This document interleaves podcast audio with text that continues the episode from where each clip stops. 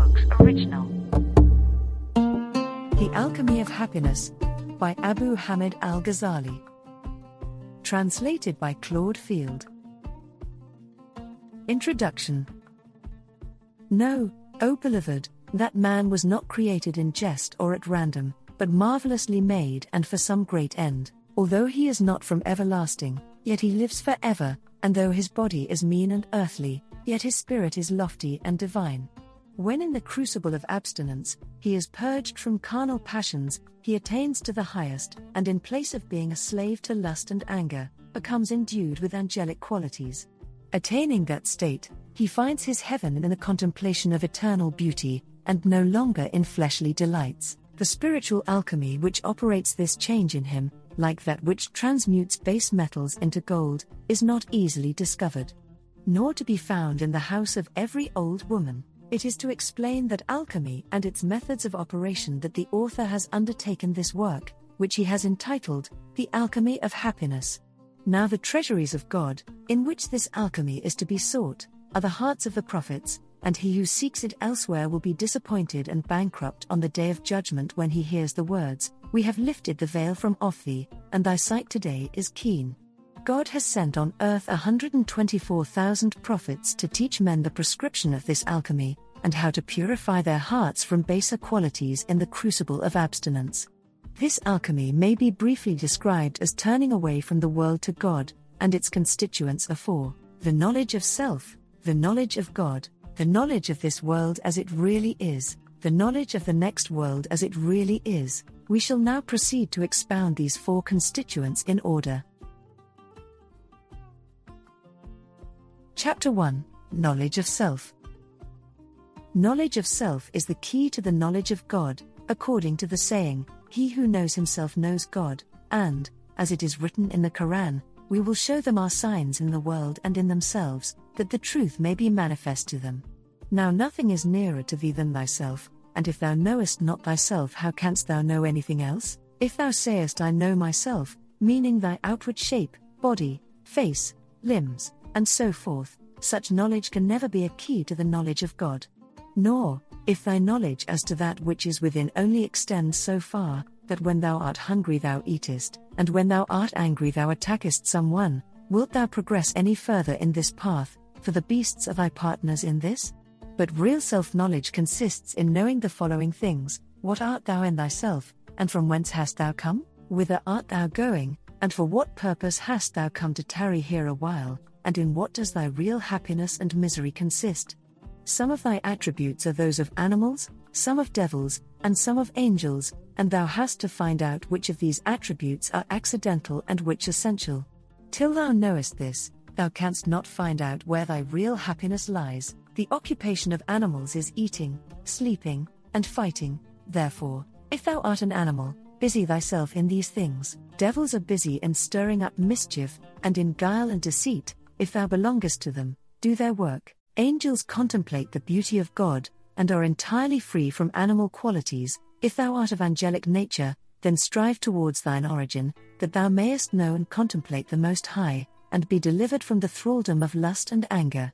Thou shouldest also discover why thou hast been created with these two animal instincts, whether that they should subdue and lead thee captive, or whether that thou shouldest subdue them, and, in thy upward progress, make of one thy steed and of the other thy weapon. The first step to self knowledge is to know that thou art composed of an outward shape, called the body, and an inward entity called the heart, or soul. By heart, I do not mean the piece of flesh situated in the left of our bodies, but that which uses all the other faculties as its instruments and servants. In truth, it does not belong to the visible world, but to the invisible, and has come into this world as a traveler visits a foreign country for the sake of merchandise, and will presently return to its native land. It is the knowledge of this entity and its attributes which is the key to the knowledge of God. Some idea of the reality of the heart, or spirit, may be obtained by a man closing his eyes and forgetting everything around except his individuality. He will thus also obtain a glimpse of the unending nature of that individuality. Too close inquiry, however, into the essence of spirit is forbidden by the law. In the Quran it is written, They will question thee concerning the spirit. Say, The spirit comes by the command of my Lord. Thus much is known of it that it is an indivisible essence belonging to the world of decrees, and that it is not from everlasting, but created.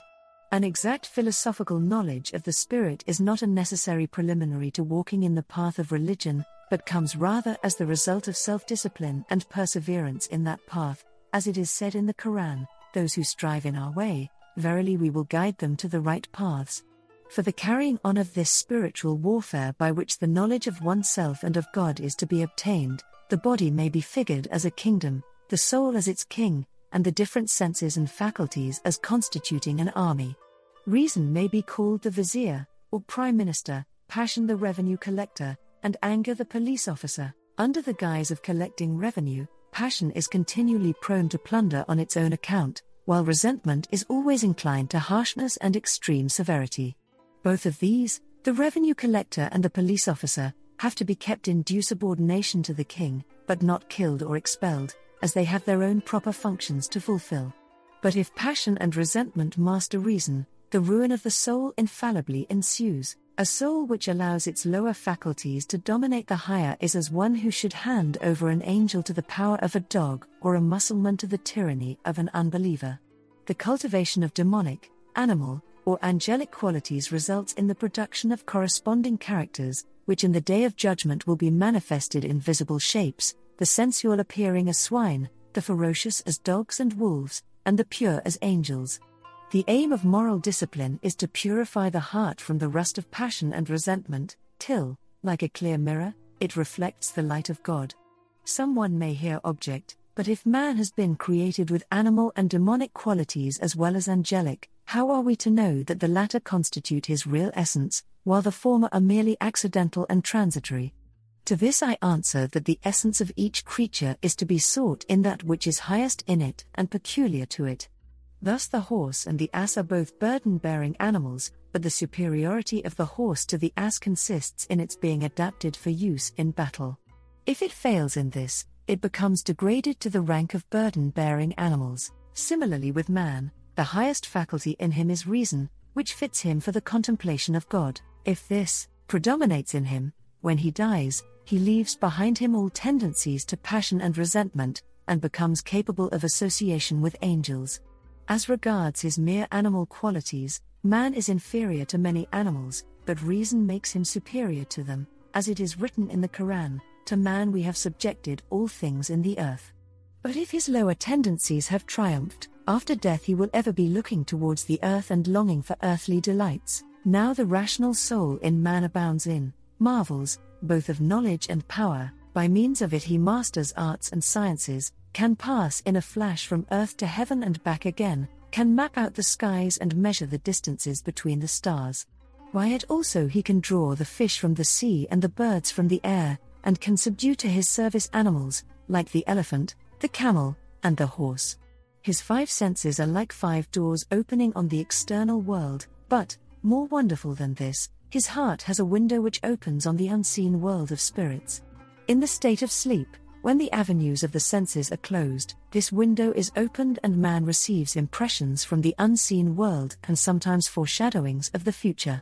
His heart is then like a mirror which reflects what is pictured in the tablet of fate. But, even in sleep, thoughts of worldly things dull this mirror, so that the impressions it receives are not clear. After death, however, such thoughts vanish and things are seen in their naked reality, and the saying in the Quran is fulfilled we have stripped the veil from off thee, and thy sight today is keen. This opening of a window in the heart towards the unseen also takes place in conditions approaching those of prophetic inspiration, when intuitions spring up in the mind unconveyed through any sense channel. The more a man purifies himself from fleshly lusts and concentrates his mind on God, the more conscious will he be of such intuitions. Those who are not conscious of them have no right to deny their reality, nor are such intuitions confined only to those of prophetic rank. Just as iron, by sufficient polishing, can be made into a mirror, so any mind by due discipline can be rendered receptive of such impressions. It was at this truth the Prophet hinted when he said, Every child is born with a predisposition towards Islam, then his parents make a Jew, or a Christian, or a star worshipper of him. Every human being has in the depths of his consciousness heard the question, Am I not your Lord? and answered yes to it. But some hearts are like mirrors so befouled with rust and dirt that they give no clear reflections, while those of the prophets and saints, though they are men of like passions with us, are extremely sensitive to all divine impressions. Nor is it only by reason of knowledge acquired and intuitive that the soul of man holds the first rank among created things, but also by reason of power. Just as angels preside over the elements, so does the soul rule the members of the body. Those souls which attain a special degree of power not only rule their own body but those of others also. If they wish a sick man to recover, he recovers, or a person in health to fall ill, he becomes ill, or if they will the presence of a person, he comes to them. According as the effects produced by these powerful souls are good or bad, they are termed miracles or sorceries. These souls differ from common folk in three ways 1. What others only see in dreams, they see in their waking moments. 2. While others' wills only affect their own bodies, these, by will power, can move bodies extraneous to themselves. 3. The knowledge which others acquire by laborious learning comes to them by intuition. These three, of course, are not the only marks which differentiate them from common people, but the only ones that come within our cognizance.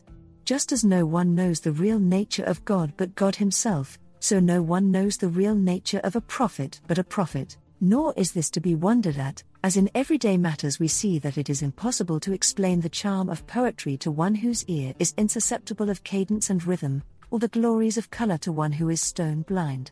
Besides mere incapacity, there are other hindrances to the attainment of spiritual truth. One of these is externally acquired knowledge. To use a figure, the heart may be represented as a well, and the five senses as five streams which are continually conveying water to it. In order to find out the real contents of the heart, these streams must be stopped for a time, at any rate, and the refuse they have brought with them must be cleared out of the well. In other words, if we are to arrive at pure spiritual truth, we must put away, for the time, knowledge which has been acquired by external processes and which too often hardens into dogmatic prejudice. A mistake of an opposite kind is made by shallow people who, echoing some phrases which they have caught from Sufi teachers, go about decrying all knowledge. This is as if a person who was not an adept in alchemy were to go about saying, Alchemy is better than in gold, and were to refuse gold when it was offered to him. Alchemy is better than gold, but real alchemists are very rare, and so are real Sufis. He who has a mere smattering of Sufism is not superior to a learned man, any more than he who has tried a few experiments in alchemy has ground for despising a rich man. Anyone who will look into the matter will see that happiness is necessarily linked with the knowledge of God. Each faculty of ours delights in that for which it was created, lust delights in accomplishing desire, anger in taking vengeance, the eye in seeing beautiful objects, and the ear in hearing harmonious sounds. The highest function of the soul of man is the perception of truth, in this accordingly it finds its special delight, even in trifling matters, such as learning chess, this holds good, and the higher the subject matter of the knowledge obtained, the greater the delight. A man would be pleased at being admitted into the confidence of a prime minister, but how much more if the king makes an intimate of him and discloses state secrets to him? An astronomer who, by his knowledge, can map the stars and describe their courses, derives more pleasure from his knowledge than the chess player from his. Seeing, then, that nothing is higher than God, how great must be the delight which springs from the true knowledge of Him. A person in whom the desire for this knowledge has disappeared is like one who has lost his appetite for healthy food, or who prefers feeding on clay to eating bread. All bodily appetites perish at death with the organs they use, but the soul dies not, and retains whatever knowledge of God it possesses, nay, increases it. An important part of our knowledge of God arises from the study and contemplation of our own bodies, which reveal to us the power, wisdom, and love of the Creator. His power, in that from a mere drop he has built up the wonderful frame of man, his wisdom is revealed in its intricacies and the mutual adaptability of its parts, and his love is shown by his not only supplying such organs as are absolutely necessary for existence, as the liver, the heart, and the brain, but those which are not absolutely necessary, as the hand, the foot, the tongue, and the eye. To these he has added, as ornaments, the blackness of the hair, the redness of lips, and the curve of the eyebrows. Man has been truly termed a microcosm, or little world in himself, and the structure of his body should be studied not only by those who wish to become doctors, but by those who wish to attain to a more intimate knowledge of God, just as close study of the niceties and shades of language in a great poem reveals to us more and more of the genius of its author. But, when all is said, the knowledge of the soul plays a more important part in leading to the knowledge of God than the knowledge of our body and its functions. The body may be compared to a steed and the soul to its rider, the body was created for the soul, the soul for the body. If a man knows not his own soul, which is the nearest thing to him, what is the use of his claiming to know others? It is as if a beggar who has not the wherewithal for a meal should claim to be able to feed a town. In this chapter, we have attempted, in some degree, to expound the greatness of man's soul. He who neglects it and suffers its capacities to rust or to degenerate must necessarily be the loser in this world and the next. The true greatness of man lies in his capacity for eternal progress, otherwise, in this temporal sphere, he is the weakest of all things, being subject to hunger, thirst, heat, cold, and sorrow. Those things he takes most delight in are often the most injurious to him, and those things which benefit him are not to be obtained without toil and trouble.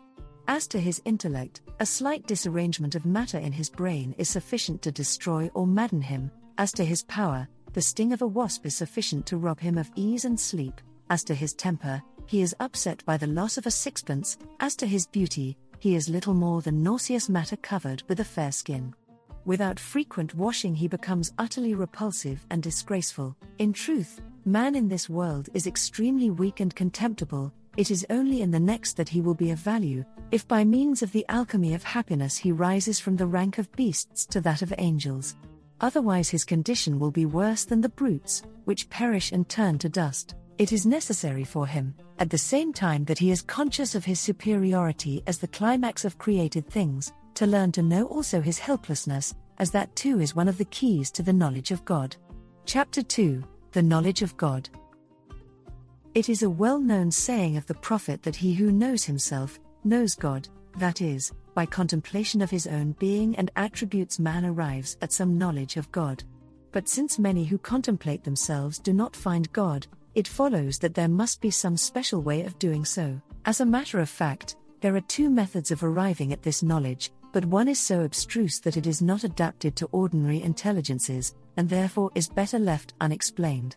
The other method is as follows When a man considers himself, he knows that there was a time when he was non existent, as it is written in the Quran, does it not occur to man that there was a time when he was nothing? Further, he knows that he was made out of a drop of water in which there was neither intellect, nor hearing, sight, head, hands, feet, etc. From this, it is obvious that, whatever degree of perfection he may have arrived at, he did not make himself, nor can he now make a single hair. How much more helpless, then, was his condition when he was a mere drop of water? Thus, as we have seen in the first chapter, he finds in his own being reflected in miniature, so to speak, the power, wisdom, and love of the Creator. If all the sages of the world were assembled, and their lives prolonged for an indefinite time, they could not effect any improvement in the construction of a single part of the body. For instance, in the adaptation of the front and side teeth to the mastication of food, and in the construction of the tongue, salivating glands, and the throat for its deglutition, we find a contrivance which cannot be improved upon. Similarly, whoever considers his hand, with its five fingers of unequal lengths, four of them with three joints and the thumb with only two, and the way in which it can be used for grasping, or for carrying, or for smiting, will frankly acknowledge that no amount of human wisdom could better it by altering the number and arrangement of the fingers, or in any other way. When a man further considers how his various wants of food, lodging, etc., are amply supplied from the storehouse of creation, he becomes aware that God's mercy is as great as his power and wisdom, as he has himself said, My mercy is greater than my wrath, and according to the prophet's saying, God is more tender to his servants than a mother to her suckling child. Thus, from his own creation, man comes to know God's existence, from the wonders of his bodily frame, God's power and wisdom, and from the ample provision made for his various needs, God's love. In this way, the knowledge of oneself becomes a key to the knowledge of God. Not only are man's attributes a reflection of God's attributes, but the mode of existence of man's soul affords some insight into God's mode of existence. That is to say, Both God and the soul are invisible, indivisible, unconfined by space and time, and outside the categories of quantity and quality, nor can the ideas of shape, color, or size attach to them.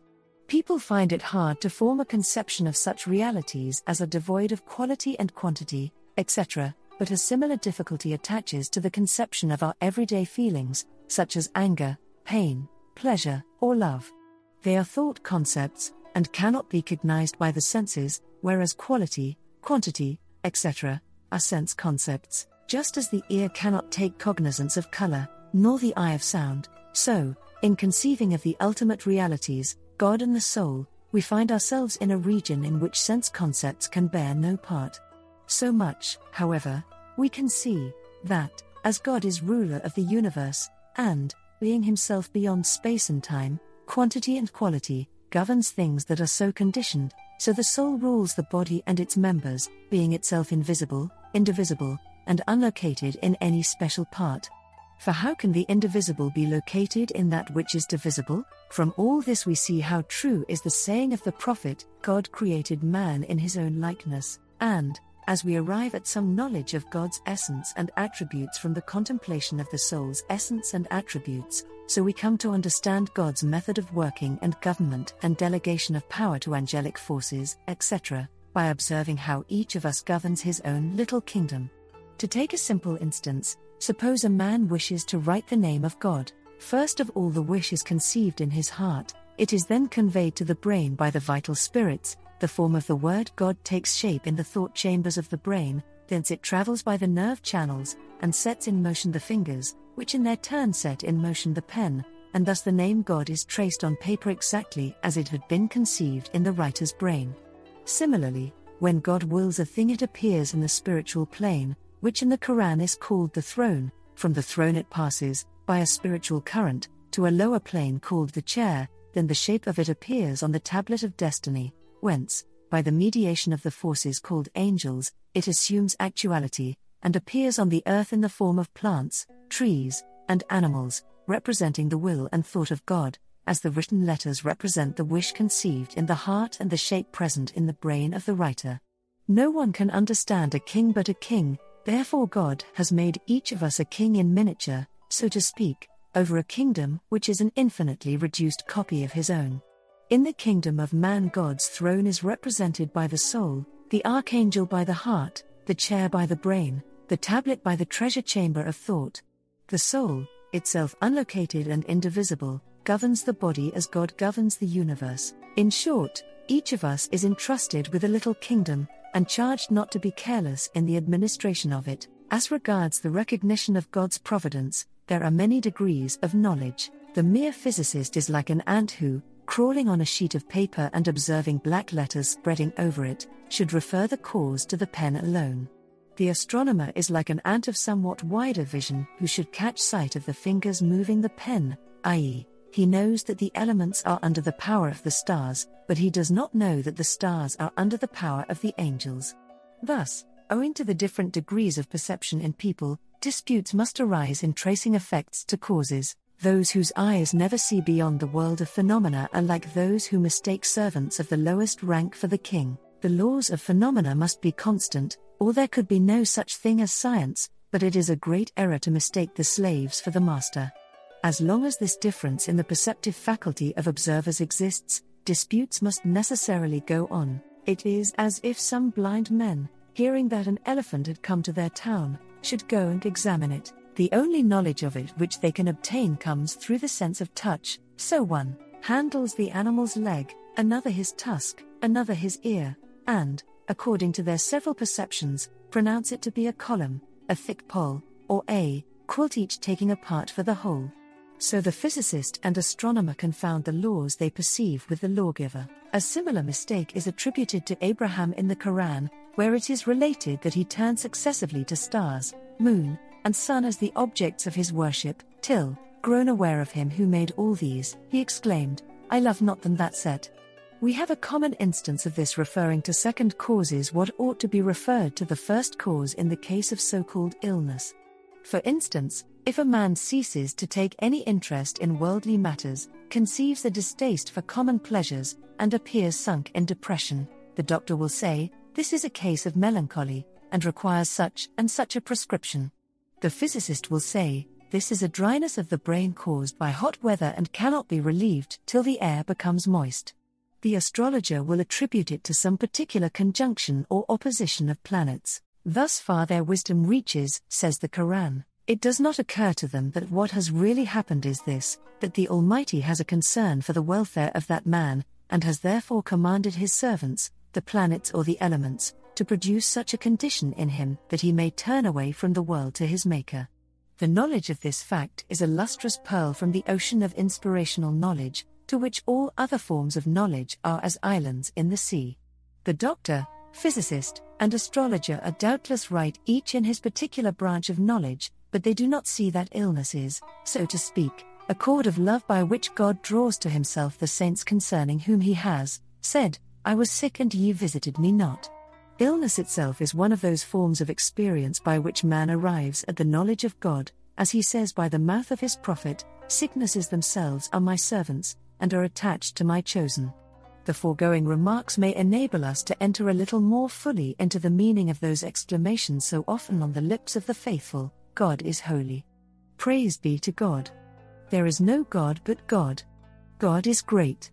Concerning the last, we may say that it does not mean that God is greater than creation, for creation is his manifestation as light manifests the sun, and it would not be correct to say that the sun is greater than its own light.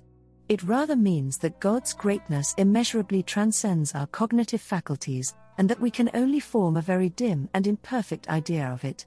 If a child asks us to explain to him the pleasure which exists in wielding sovereignty, we may say it is like the pleasure he feels in playing bat and ball, though in reality the two have nothing in common except that they both come under the category of pleasure. Thus, the exclamation God is great means that his greatness far exceeds all our powers of comprehension. Moreover, such imperfect knowledge of God as we can attain to is not a mere speculative knowledge, but must be accompanied by devotion and worship.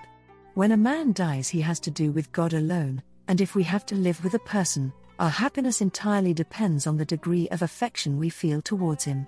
Love is the seed of happiness, and love to God is fostered and developed by worship. Such worship and constant remembrance of God implies a certain degree of austerity and curbing of bodily appetites. Not that a man is intended altogether to abolish these, for then the human race would perish, but strict limits must be set to their indulgence, and as a man is not the best judge in his own case as to what these limits should be, he had better consult some spiritual guide on the subject.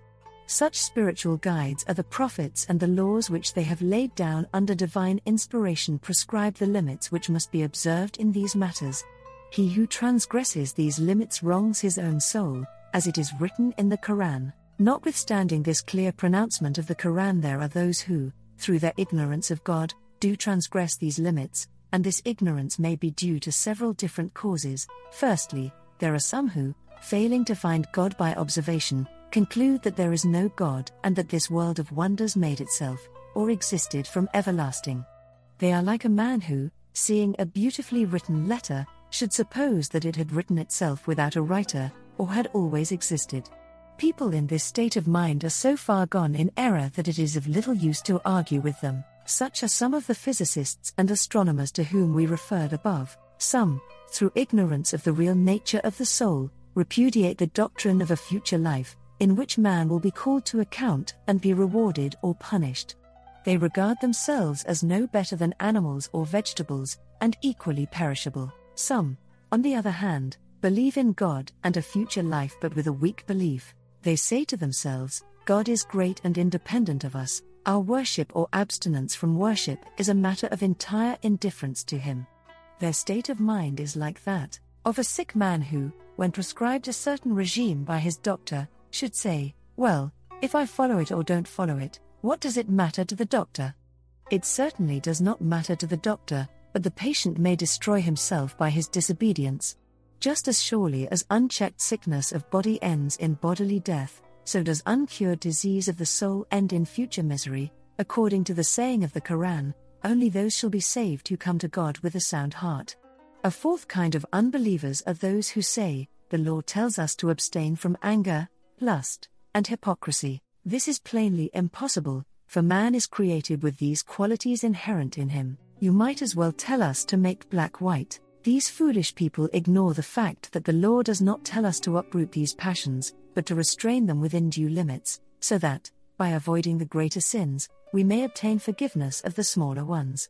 Even the Prophet of God said, I am a man like you, and get angry like others, and in the Quran it is written, God loves those who swallow down their anger, not those who have no anger at all. A fifth class lay stress on the beneficence of God, and ignore His justice, saying to themselves, Well, whatever we do, God is merciful. They do not consider that, though God is merciful, thousands of human beings perish miserably in hunger and disease. They know that whosoever wishes for a livelihood, or for wealth, or learning, must not merely say, God is merciful, but must exert himself. Although the Quran says, every living creature's support comes from God, it is also written, man obtains nothing except by striving. The fact is, such teaching is really from the devil, and such people only speak with their lips and not with their heart. A sixth class claim to have reached such a degree of sanctity that sin cannot affect them. Yet, if you treat one of them with disrespect, he will bear a grudge against you for years, and if one of them be deprived of a morsel of food which he thinks his due, the whole world will appear dark and narrow to him. Even if any of them do really conquer their passions, they have no right to make such a claim, for the prophets, the highest of humankind, constantly confessed and bewailed their sins. Some of them had such a dread of sin that they even abstained from lawful things. Thus, it is related of the Prophet that, one day, when a date had been brought to him, he would not eat it, as he was not sure that it had been lawfully obtained. Whereas these free livers will swallow gallons of wine and claim, I shudder as I write, to be superior to the Prophet whose sanctity was endangered by a date, while theirs is unaffected by all that wine. Surely they deserve that the devil should drag them down to perdition. Real saints know that he who does not master his appetites does not deserve the name of a man, and that the true Muslim is one who will cheerfully acknowledge the limits imposed by the law. He who endeavors, on whatever pretext, to ignore its obligations is certainly under satanic influence, and should be talked to, not with a pen, but with a sword. These pseudo mystics sometimes pretend to be drowned in a sea of wonder, but if you ask them what they are wondering at, they do not know. They should be told to wonder as much as they please, but at the same time to remember that the Almighty is their Creator and that they are His servants. Chapter 3 The Knowledge of This World. This world is a stage or marketplace passed by pilgrims on their way to the next. It is here that they are to provide themselves with provisions for the way, or, to put it plainly, man acquires here, by the use of his bodily senses, some knowledge of the works of God, and, through them, of God Himself, the sight of whom will constitute his future beatitude. It is for the acquirement of this knowledge that the Spirit of man has descended into this world of water and clay. As long as his senses remain with him, he is said to be in this world. When they depart, and only his essential attributes remain, he is said to have gone to the next world. While man is in this world, two things are necessary for him First, the protection and nurture of his soul, secondly, the care and nurture of his body. The proper nourishment of the soul, as above shown, is the knowledge and love of God, and to be absorbed in the love of anything but God is the ruin of the soul. The body, so to speak, is simply the riding animal of the soul, and perishes while the soul endures. The soul should take care of the body, just as a pilgrim on his way to Mecca takes care of his camel, but if the pilgrim spends his whole time in feeding and adorning his camel, the caravan will leave him behind, and he will perish in the desert. Man's bodily needs are simple, being comprised under three heads food, clothing, and a dwelling place, but the bodily desires which were implanted in him with a view to procuring these are apt to rebel against reason, which is of later growth than they. Accordingly, as we saw above, they require to be curbed and restrained by the divine laws promulgated by the prophets. Considering the world with which we have for a time to do, we find it divided into three departments animal, vegetable, and mineral. The products of all three are continually needed by man and have given rise to three principal occupations those of the weaver, the builder, and the worker in metal. These, again, have many subordinate branches, such as tailors, masons, smiths, etc. None can be quite independent of others, this gives rise to various business connections and relations, and these too frequently afford occasions for hatred, envy, jealousy, and other maladies of the soul. Hence come quarrels and strife, and the need of political and civil government and knowledge of law. Thus, the occupations and businesses of the world have become more and more complicated and troublesome, chiefly owing to the fact that men have forgotten that their real necessities are only three clothing, food, and shelter, and that these exist only with the object of making the body a fit vehicle for the soul in its journey towards the next world. They have fallen into the same mistake as the pilgrim to Mecca, mentioned above, who, forgetting the object of his pilgrimage and himself, should spend his whole time in feeding and adorning his camel. Unless a man maintains the strictest watch, he is certain to be fascinated and entangled by the world, which, as the Prophet said, is a more potent sorcerer than Harut and Marut. The deceitful character of the world comes out in the following ways. In the first place, it pretends that it will always remain with you, while, as a matter of fact, it is slipping away from you, moment by moment, and bidding you farewell, like a shadow which seems stationary, but is actually always moving. Again, the world presents itself under the guise of a radiant but immoral sorceress, pretends to be in love with you, fondles you, and then goes off to your enemies, leaving you to die of chagrin and despair. Jesus, upon whom be peace, saw the world revealed in the form of an ugly old hag. He asked her how many husbands she had possessed, she replied that they were countless. He asked whether they had died or been divorced, she said that she had slain them all. I marvel, he said, at the fools who see what you have done to others, and still desire you. This sorceress decks herself out in gorgeous and jeweled apparel and veils her face, then she goes forth to seduce men, too many of whom follow her to their own destruction. The prophet has said that in the judgment day the world will appear in the form of a hideous witch with green eyes and projecting teeth. Men, beholding her, will say, Mercy on us, who is this? The angels will answer, This is the world for whose sake you quarreled and fought and embittered one another's lives then she will be cast into hell, whence she will cry out, O Lord, where are those, my former lovers? God will then command that they be cast after her. Whoever will seriously contemplate the past eternity during which the world was not in existence, and the future eternity during which it will not be in existence, will see that it is essentially like a journey, in which the stages are represented by years, the leagues by months, the miles by days, and the steps by moments. What words, then, can picture the folly of the man who endeavors to make it his permanent abode, and forms plans 10 years ahead regarding things he may never need, seeing that very possibly he may be under the ground in 10 days.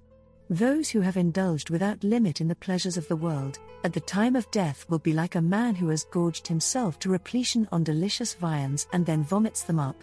The deliciousness has gone, but the disgrace remains the greater the abundance of the possessions which they have enjoyed in the shape of gardens, male and female slaves, gold, silver, etc., the more keenly they will feel the bitterness of parting from them. This is a bitterness which will outlast death, for the soul which has contracted covetousness as a fixed habit will necessarily in the next world suffer from the pangs of unsatisfied desire. Another dangerous property of worldly things is that they at first appear as mere trifles, but each of these so called trifles branches out into countless ramifications until they swallow up the whole of a man's time and energy. Jesus, on whom be peace, said, The lover of the world is like a man drinking seawater, the more he drinks, the more thirsty he gets, till at last he perishes with thirst unquenched. The prophet said, you can no more mix with the world without being contaminated by it than you can go into water without getting wet. The world is like a table spread for successive relays of guests who come and go. There are gold and silver dishes, abundance of food and perfumes. The wise guest eats as much as is sufficient for him, smells the perfumes, thanks his host, and departs. The foolish guest, on the other hand, tries to carry off some of the gold and silver dishes, only to find them wrenched out of his hands and himself thrust forth, disappointed and disgraced. We may close these illustrations of the deceitfulness of the world with the following short parable. Suppose a ship to arrive at a certain well wooded island. The captain of the ship tells the passengers he will stop a few hours there, and that they can go on shore for a short time, but warns them not to delay too long. Accordingly, the passengers disembark and stroll in different directions, The wisest, however, return after a short time, and, finding the ship empty, choose the most comfortable places in it. A second band of the passengers spend a somewhat longer time on the island, admiring the foliage of the trees and listening to the song of the birds. Coming on board, they find the best places in the ship already occupied, and have to content themselves with the less comfortable ones. A third party wander still farther, and, finding some brilliantly colored stones, carry them back to the ship. Their lateness in coming on board compels them to stow themselves away in the lower parts of the ship, where they find their loads of stones, which by this time have lost all their brilliancy, very much in their way. The last group go so far in their wanderings that they get quite out of reach of the captain's voice calling them to come on board, and at last he has to sail away without them. They wander about in a hopeless condition and finally either perish of hunger or fall a prey to wild beasts. The first group represents the faithful who keep aloof from the world altogether, and the last group the infidels who care only for this world and nothing for the next. The two intermediate classes are those who preserve their faith, but entangle themselves more or less with the vanities of things present. Although we have said so much against the world, it must be remembered that there are some things in the world which are not of it, such as knowledge and good deeds. A man carries what knowledge he possesses with him into the next world, and, though his good deeds have passed, yet the effect of them remains in his character. Especially is this the case with acts of devotion, which result in the perpetual remembrance and love of God. These are among those good things which, as the Quran says, pass not away. Other good things there are in the world, such as marriage, food, clothing, etc., which a wise man uses just in proportion as they help him to attain to the next world. Other things which engross the mind, causing it to cleave to this world and to be careless of the next, are purely evil and were alluded to by the Prophet when he said, The world is a curse, and all which is in it is a curse, except the remembrance of God, and that which aids it. Chapter 4 The Knowledge of the Next World. As regards the joys of heaven and the pains of hell which will follow this life, all believers in the Quran and the traditions are sufficiently informed. But it often escapes them that there is also a spiritual heaven and hell, concerning the former of which God said to his prophet, Eye hath not seen, nor ear heard, neither hath it entered into the heart of man to conceive the things which are prepared for the righteous. In the heart of the enlightened man, there is a window opening on the realities of the spiritual world, so that he knows, not by hearsay or traditional belief, but by actual experience, what produces wretchedness or happiness in the soul just as clearly and decidedly as the physician knows what produces sickness or health in the body. He recognizes that knowledge of God and worship are medicinal, and that ignorance and sin are deadly poisons for the soul. Many, even so called learned men, from blindly following others' opinions, have no real certainty in their beliefs regarding the happiness or misery of souls in the next world, but he who will attend to the matter with a mind unbiased by prejudice will arrive at clear convictions on this matter. The effect of death on the composite nature of man is as follows Man has two souls, an animal soul and a spiritual soul, which latter is of angelic nature. The seat of the animal soul is the heart, from which this soul issues like a subtle vapor and pervades all the members of the body, giving the power of sight to the eye, the power of hearing to the ear, and to every member the faculty of performing its own appropriate functions. It may be compared to a lamp carried about within a cottage, the light of which falls upon the walls wherever it goes. The heart is the wick of this lamp, and when the supply of oil is cut off for any reason, the lamp dies. Such is the death of the animal soul. With the spiritual, or human soul, the case is different. It is indivisible, and by it man knows God. It is, so to speak, the rider of the animal soul, and when that perishes it still remains, but is like a horseman who has been dismounted, or like a hunter who has lost his weapons. That steed and those weapons were granted the human soul that by means of them it might pursue and capture the phoenix of the love and knowledge of God. If it has effected that capture, it is not a grief but rather a relief to be able to lay those weapons aside, and to dismount from that weary steed. Therefore the prophet said, Death is a welcome gift of God to the believer, but alas for that soul which loses its steed and hunting weapons before it has captured the prize, its misery and regret will be indescribable. A little further consideration will show how entirely distinct the human soul is from the body and its members. Limb after limb may be paralyzed and cease working, but the individuality of the soul is unimpaired. Further, the body which you have now is no longer the body which you had as a child, but entirely different, yet your personality now is identical with your personality then. It is therefore easy to conceive of it as persisting when the body is done with altogether, along with its essential attributes which were independent of the body, such as the knowledge and love of God. This is the meaning of that saying of the Quran the good things abide. But if, instead of carrying away with you knowledge, you depart in ignorance of God, this ignorance also is an essential attribute, and will abide as darkness of soul and the seed of misery.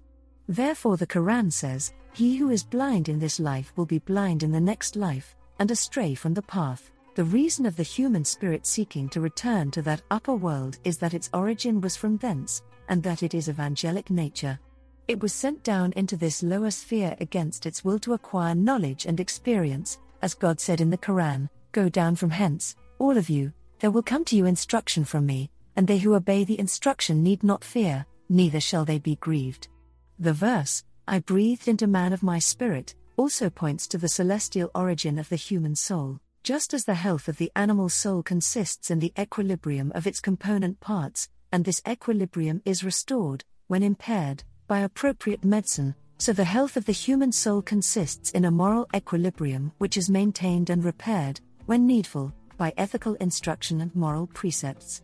As regards its future existence, we have already seen that the human soul is essentially independent of the body. All objections to its existence after death based on the supposed necessity of its recovering its former body fall, therefore, to the ground.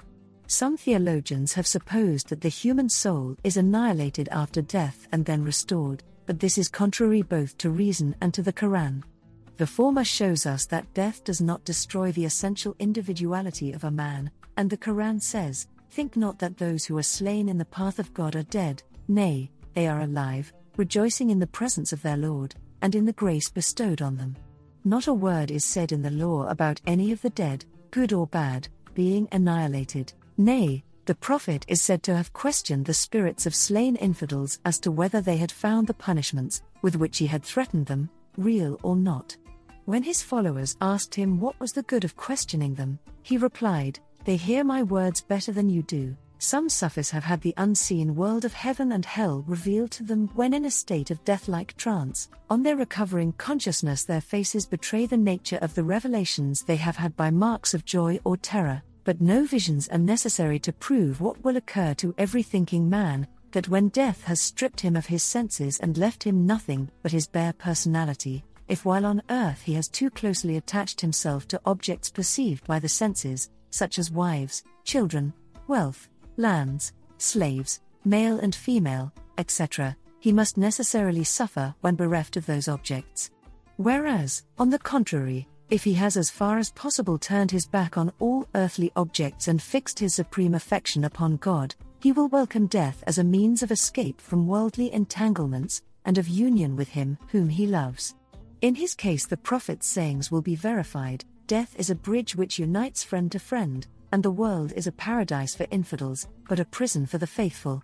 On the other hand, the pains which souls suffer after death all have their source in excessive love of the world. The Prophet said that every unbeliever, after death, will be tormented by 99 snakes, each having nine heads. Some simple minded people have examined the unbelievers' graves and wondered at failing to see these snakes. They do not understand that these snakes have their abode within the unbeliever's spirit, and that they existed in him even before he died, for they were his own evil qualities symbolized, such as jealousy, hatred, hypocrisy, pride, deceit, etc every one of which springs, directly or remotely, from love of the world. Such is the doom of those who, in the words of the Quran, set their hearts on this world rather than on the next. If those snakes were merely external, they might hope to escape their torment, if it were but for a moment, but, being their own inherent attributes, how can they escape? Take, for instance, the case of a man who has sold a slave girl without knowing how much he was attached to her till she is quite out of his reach then the love of her, hitherto dormant, wakes up in him with such intensity as to amount to torture, stinging him like a snake, so that he would fain cast himself into fire or water to escape it. Such is the effect of love of the world, which those who have it often suspect not till the world is taken from them, and then the torment of vain longing is such that they would gladly exchange it for any number of mere external snakes and scorpions. Every sinner thus carries with him into the world beyond death the instruments of his own punishment, and the Quran says truly, Verily you shall see hell, you shall see it with the eye of certainty, and hell surrounds the unbelievers. It does not say will surround them, for it is round them even now. Some may object, if such is the case, then who can escape hell, for who is not more or less bound to the world by various ties of affection and interest? To this we answer that there are some, notably the fakirs, who have entirely disengaged themselves from love of the world. But even among those who have worldly possessions such as wife, children, houses, etc., there are those who, though they have some affection for these, love God yet more.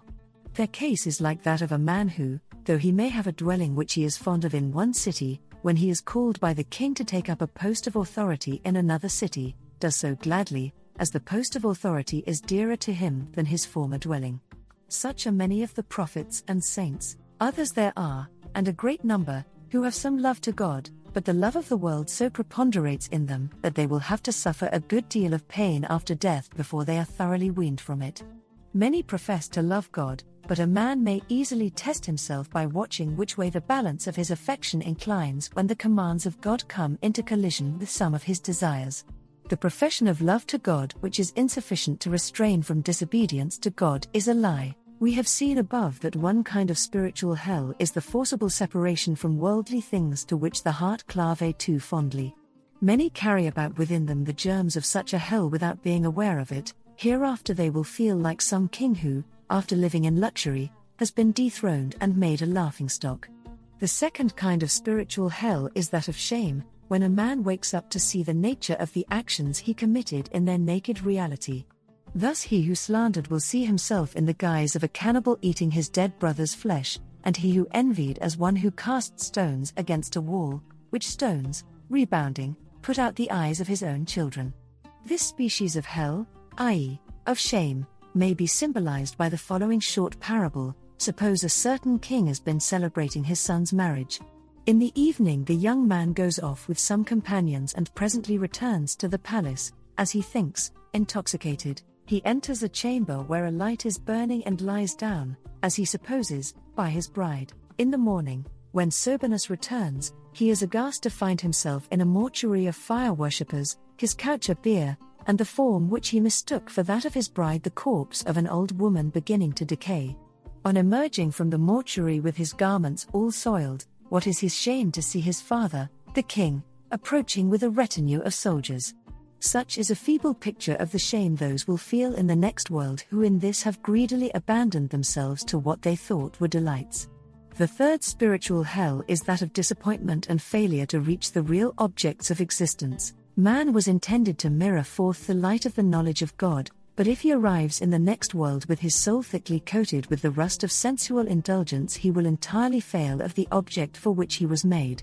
His disappointment may be figured in the following way Suppose a man is passing with some companions through a dark wood. Here and there, glimmering on the ground, lie variously colored stones. His companions collect and carry these and advise him to do the same. 4. Say they, we have heard that these stones will fetch a high price in the place whither we are going. He, on the other hand, laughs at them and calls them fools for loading themselves in the vain hope of gain, while he walks free and unencumbered. Presently they emerge into the full daylight and find that these colored stones are rubies, emeralds, and other jewels of priceless value. The man's disappointment and chagrin at not having gathered some, when so easily within his reach, may be more easily imagined than described. Such will be the remorse of those hereafter, who, while passing through this world, have been at no pains to acquire the jewels of virtue and the treasures of religion. This journey of man through the world may be divided into four stages the sensuous, the experimental, the instinctive, the rational. In the first, he is like a moth which, though it has sight, has no memory, and will singe itself again and again at the same candle. In the second stage, he is like a dog which, having once been beaten, will run away at the sight of a stick. In the third, he is like a horse or a sheep, both of which instinctively fly at the sight of a lion or a wolf, their natural enemies, while they will not fly from a camel or a buffalo, though these last are much greater in size.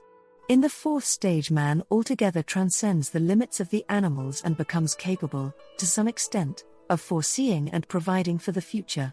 His movements at first may be compared to ordinary walking on land, then to traversing the sea in a ship, then, on the fourth plane, where he is conversant with realities, to walking on the sea, while beyond this plane there is a fifth, known to the prophets and saints, whose progress may be compared to flying through the air. Thus, man is capable of existing on several different planes, from the animal to the angelic, and precisely in this lies his danger, i.e., of falling to the very lowest. In the Quran, it is written, We proposed the burden, i.e., responsibility or free will, to the heavens and the earth and the mountains, and they refused to undertake it. But man took it upon himself, verily he is ignorant, neither animals nor angels can change their appointed rank and place, but man may sink to the animal or soar to the angel, and this is the meaning of his undertaking that burden of which the Quran speaks. The majority of men choose to remain in the two lower stages mentioned above, and the stationary are always hostile to the travelers or pilgrims, whom they far outnumber. Many of the former class, having no fixed convictions about the future world, when mastered by their sensual appetites, deny it altogether. They say that hell is merely an invention of theologians to frighten people, and they regard theologians themselves with thinly veiled contempt. To argue with fools of this kind is of very little use. This much, however, may be said to such a man, with the possible result of making him pause and reflect Do you really think that the 124,000 prophets and saints who believed in the future life were all wrong, and you are right in denying it? If he replies, Yes, I am as sure as I am that two are more than one, that there is no soul and no future life of joy and penalty, then the case of such a man is hopeless. All one can do is to leave him alone, remembering the words of the Quran, though thou call them to instruction, they will not be instructed. But, should he say that a future life is possible but that the doctrine is so involved in doubt and mystery that it is impossible to decide whether it be true or not, then one may say to him, Then you had better give it the benefit of the doubt. Suppose you are about to eat food and someone tells you a serpent has spat venom on it, you would probably refrain and rather endure the pangs of hunger than eat it, though your informant may be in jest or lying. Or suppose you are ill and a charm writer says, Give me a rupee and I will write a charm which you can tie round your neck and which will cure you, you would probably give the rupee on the chance of deriving benefit from the charm. Or if an astrologer say, When the moon has entered a certain constellation, drink such and such a medicine, and you will recover. Though you may have very little faith in astrology, you very likely would try the experiment on the chance that he might be right. And do you not think that reliance is as well placed on the words of all the prophets, saints, and holy men, convinced as they were of a future life, as on the promise of a charm writer or an astrologer? People take perilous voyages in ships for the sake of merely probable profit, and will you not suffer a little pain of abstinence now for the sake of eternal joy hereafter?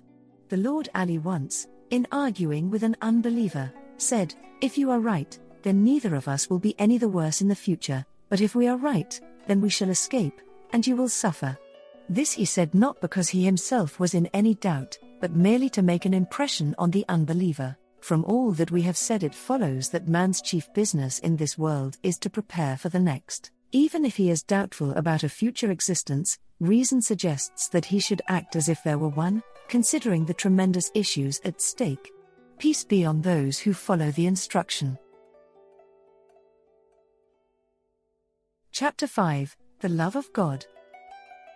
The love of God is the highest of all topics, and is the final aim to which we have been tending hitherto. We have spoken of spiritual dangers as they hinder the love of God in a man's heart, and we have spoken of various good qualities as being the necessary preliminaries to it. Human perfection resides in this, that the love of God should conquer a man's heart and possess it wholly, and even if it does not possess it wholly, it should predominate in the heart over the love of all other things. Nevertheless, rightly to understand the love of God is so difficult a matter that one sect of theologians have altogether denied that man can love a being who is not of his own species, and they have defined the love of God as consisting merely in obedience. Those who hold such views do not know what real religion is. All Muslims are agreed that the love of God is a duty. God says concerning the believers, He loves them and they love Him, and the Prophet said, Till a man loves God and his Prophet more than anything else, he has not the right faith. When the angel of death came to take the soul of Abraham, the latter said, Have you ever seen a friend take his friend's life? God answered him, Have you ever seen a friend unwilling to see his friend? Then Abraham said, O Azrael, take my soul. The following prayer was taught by the Prophet to his companions O God, grant me to love thee and to love those who love thee, and whatsoever brings me nearer to thy love, and make thy love more precious to me than cold water to the thirsty. Hassan Bosri used to say, He who knows God loves him, and he who knows the world hates it. We come now to treat of love in its essential nature. Love may be defined as an inclination to that which is pleasant. This is apparent in the case of the five senses, each of which may be said to love that which gives it delight, thus the eye loves beautiful forms, the ear music, etc. This is a kind of love we share with the animals. But there is a sixth sense, or faculty of perception, implanted in the heart, which animals do not possess, through which we become aware of spiritual beauty and excellence. Thus, a man who is only acquainted with sensuous delights cannot understand what the Prophet meant when he said he loved prayer more than perfumes or women, though the last two were also pleasant to him. But he whose inner eye is open to behold the beauty and perfection of God will despise all outward sights in comparison, however fair they may be. The former kind of man will say that beauty resides in red and white complexions, well proportioned limbs, and so forth, but he will be blind to moral beauty, such as men refer to when they speak of such and such a man as possessing a beautiful character. But those possessed of inner perception find it quite possible to love the departed great, such as the caliphs Omar and Abu Bakr, on account of their noble qualities, though their bodies have long been mingled with the dust. Such love is directed not towards any outward form, but towards the inner character. Even when we wish to excite love in a child towards anyone, we do not describe their outward beauty of form, etc., but their inner excellencies. When we apply this principle to the love of God, we shall find that He alone is really worthy of our love, and that, if anyone loves him not, it is because he does not know him. Whatever we love in anyone, we love because it is a reflection of him. It is for this reason that we love Muhammad, because he is the prophet and the beloved of God, and the love of learned and pious men is really the love of God. We shall see this more clearly if we consider what are the causes which excite love. The first cause is this that man loves himself and the perfection of his own nature. This leads him directly to the love of God, for man's very existence and man's attributes are nothing else but the gift of God, but for whose grace and kindness man would never have emerged from behind the curtain of non existence into the visible world. Man's preservation and eventual attainment to perfection are also entirely dependent upon the grace of God. It would indeed be a wonder if one should take refuge from the heat of the sun under the shadow of a tree and not be grateful to the tree, without which there would be no shadow at all. Precisely in the same way, were it not for God, man would have no existence nor attributes at all. Wherefore, then, should he not love God, unless he be ignorant of him? Doubtless fools cannot love him, for the love of him springs directly from the knowledge of him, and whence should a fool have knowledge? The second cause of this love is that man loves his benefactor, and in truth his only benefactor is God, for whatever kindness he receives from any fellow creature is due to the immediate instigation of God. Whatever motive may have prompted the kindness he receives from another, whether the desire to gain religious merit or a good name, God is the agent who set that motive to work. The third cause is the love that is aroused by contemplation of the attributes of God, His power and wisdom, of which human power and wisdom are but the feeblest reflections. This love is akin to that we feel to the great and good men of the past, such as the Imam Malik and the Imam Shafi, though we never expect to receive any personal benefits from them, and is therefore a more disinterested kind of love. God said to the prophet David, That servant is dearest to me who does not seek me from fear of punishment or hope of reward, but to pay the debt due to my deity. And in the Psalms it is written, Who is a greater transgressor than he who worships me from fear of hell or hope of heaven? If I had created neither, should I not then have deserved to be worshipped? The fourth cause of this love is the affinity between man and God, which is referred to in the saying of the prophet Verily, God created man in his own likeness.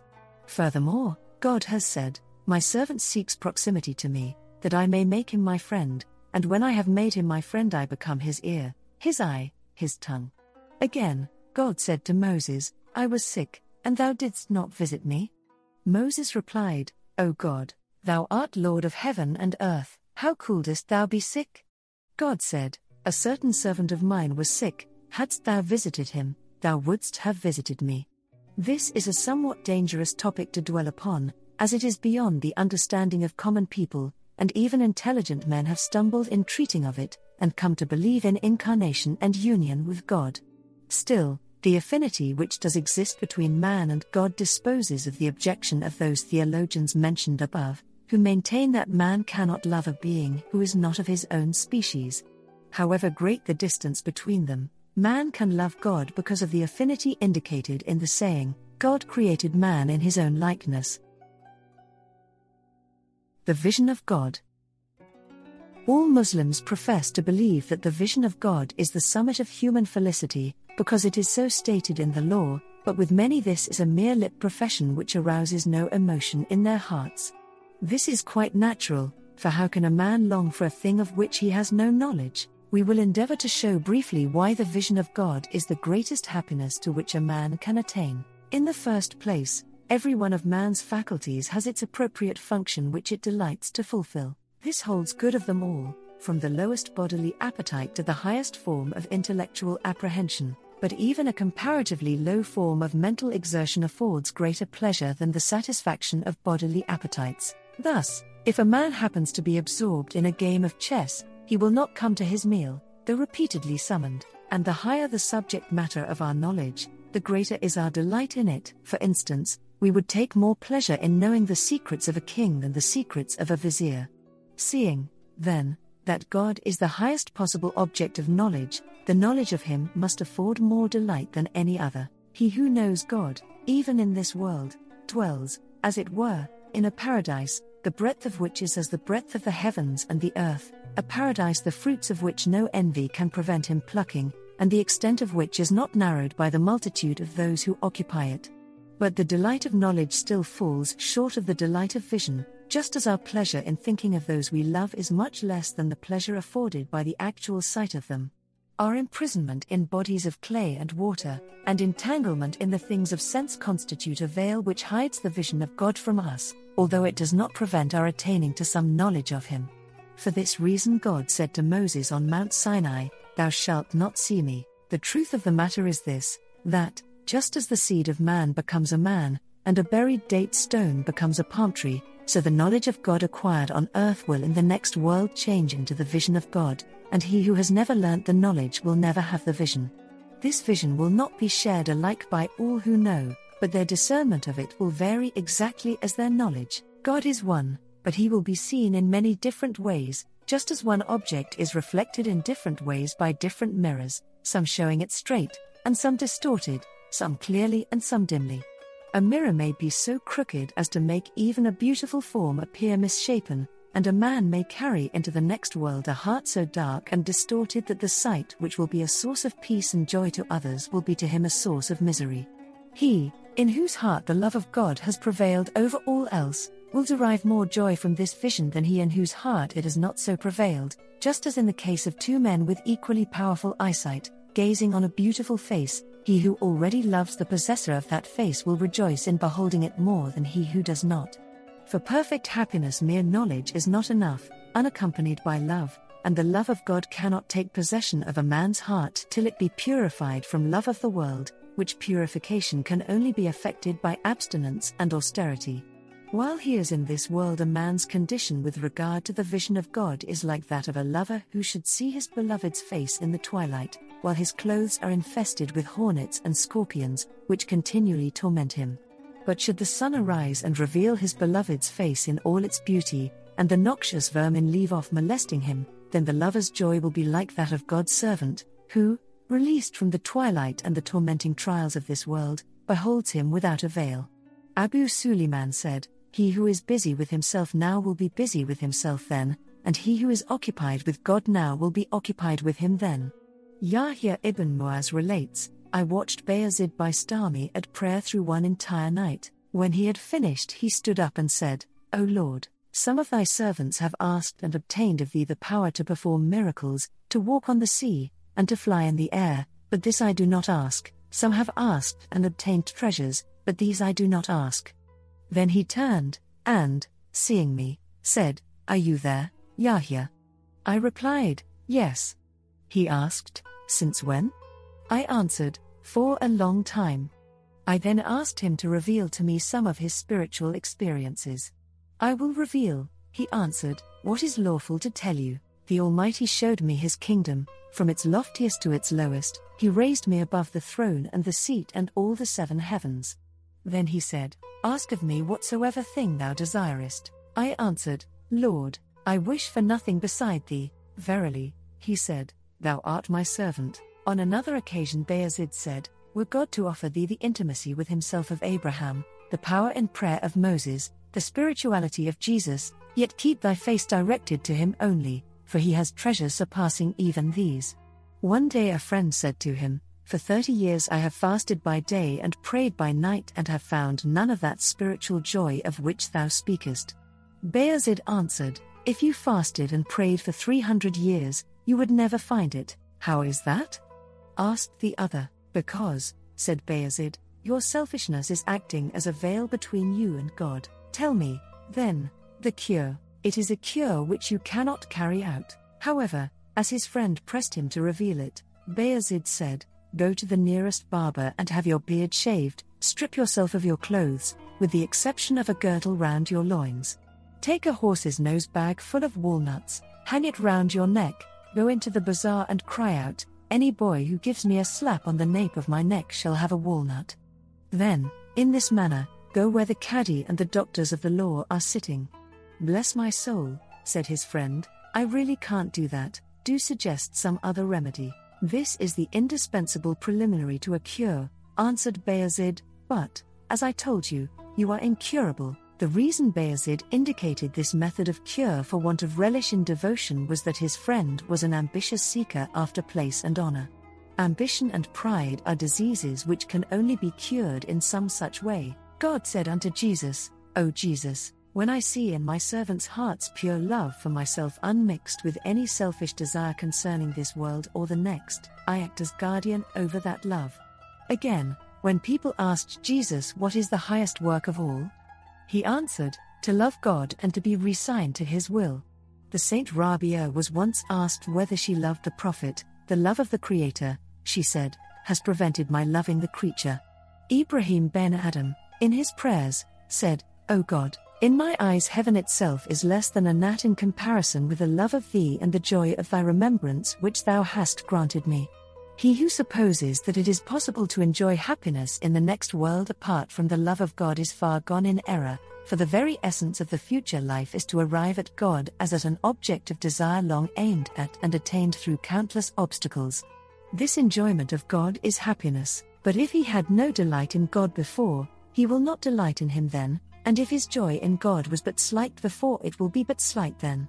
In brief, our future happiness will be in strict proportion to the degree in which we have loved God here. But, and may God preserve us from such a doom, if in a man's heart there has been growing up a love of what is opposed to God, the conditions of the next life will be altogether alien to him, and that which will cause joy to others will to him cause misery. This may be illustrated by the following anecdote a certain scavenger went into the perfume seller's bazaar, and, smelling the sweet scents, fell down unconscious. People came round him and sprinkled rose water upon him and held musk to his nose, but he only became worse. At last one came who had been a scavenger himself, he held a little filth under the man's nose and he revived instantly, exclaiming, with a sigh of satisfaction, Ah! This is perfume indeed. Thus, in the next life, a worldling will no longer find the filthy lucre and the filthy pleasures of the world, the spiritual joys of that world will be altogether alien to him and but increase his wretchedness. For the next world is a world of spirit and of the manifestation of the beauty of God, happy is that man who has aimed at and acquired affinity with it.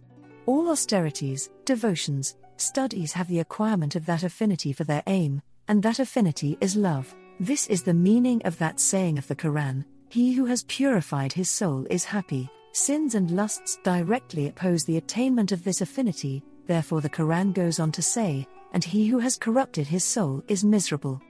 5. Those who are gifted with spiritual insight have really grasped this truth as a fact of experience, and not a merely traditional maxim. Their clear perception of it leads them to the conviction that he by whom it was spoken was a prophet indeed, just as a man who has studied medicine knows when he is listening to a physician. This is a kind of certainty which requires no support from miracles such as the conversion of a rod into a snake, the credit of which may be shaken by apparently equally extraordinary miracles performed by magicians. The signs of the love of God.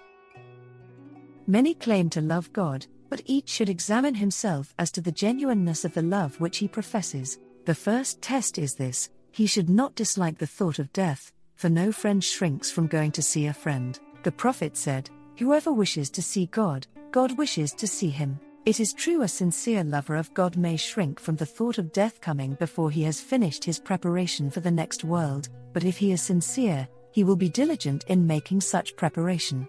The second test of sincerity is that a man should be willing to sacrifice his will to God's, should cleave to what brings him nearer to God, and should shun what places him at a distance from God. The fact of a man's sinning is no proof that he does not love God at all, but it proves that he does not love him with his whole heart. The Saint Fudhale said to a certain man, If anyone asks you whether you love God, keep silent, for if you say, I do not love him, you are an infidel, and if you say, I do, your deeds contradict you. The third test is that the remembrance of God should always remain fresh in a man's heart without effort, for what a man loves he constantly remembers, and if his love is perfect he never forgets it. It is possible, however, that, while the love of God does not take the first place in a man's heart, the love of the love of God may, for love is one thing and the love of love another. The fourth test is that he will love the Quran, which is the word of God, and Muhammad, who is the prophet of God, if his love is really strong, he will love all men, for all are God's servants, nay, his love will embrace the whole creation, for he who loves anyone loves the works he composes and his handwriting. The fifth test is, he will be covetous of retirement and privacy for purposes of devotion, he will long for the approach of night, so that he may hold intercourse with his friend without let or hindrance. If he prefers conversation by day and sleep at night to such retirement, then, his love is imperfect. God said to David, Be not too intimate with men, for two kinds of persons are excluded from my presence those who are earnest in seeking reward and slack when they obtain it, and those who prefer their own thoughts to the remembrance of me. The sign of my displeasure is that I leave such to themselves. In truth, if the love of God really take possession of the heart, all other love is excluded. One of the children of Israel was in the habit of praying at night, but, observing that a bird sang in a certain tree very sweetly, he began to pray under that tree, in order to have the pleasure of listening to the bird. God told David to go and say to him, Thou hast mingled the love of a melodious bird with the love of me, thy rank among the saints is lowered. On the other hand, some have loved God with such intensity that, while they were engaged in devotion, their houses have caught fire and they have not noticed it. A sixth test is that worship becomes easy, a certain saint said, During one space of thirty years I performed my night devotions with great difficulty, but during a second space of thirty years they became a delight. When love to God is complete, no joy is equal to the joy of worship. The seventh test is that lovers of God will love those who obey Him and hate the infidels and the disobedient, as the Quran says, they are strenuous against the unbelievers and merciful to each other. The Prophet once asked God and said, O Lord, who are thy lovers? And the answer came Those who cleave to me as a child to its mother, take refuge in the remembrance of me as a bird seeks the shelter of its nest, and are as angry at the sight of sin as an angry lion who fears nothing.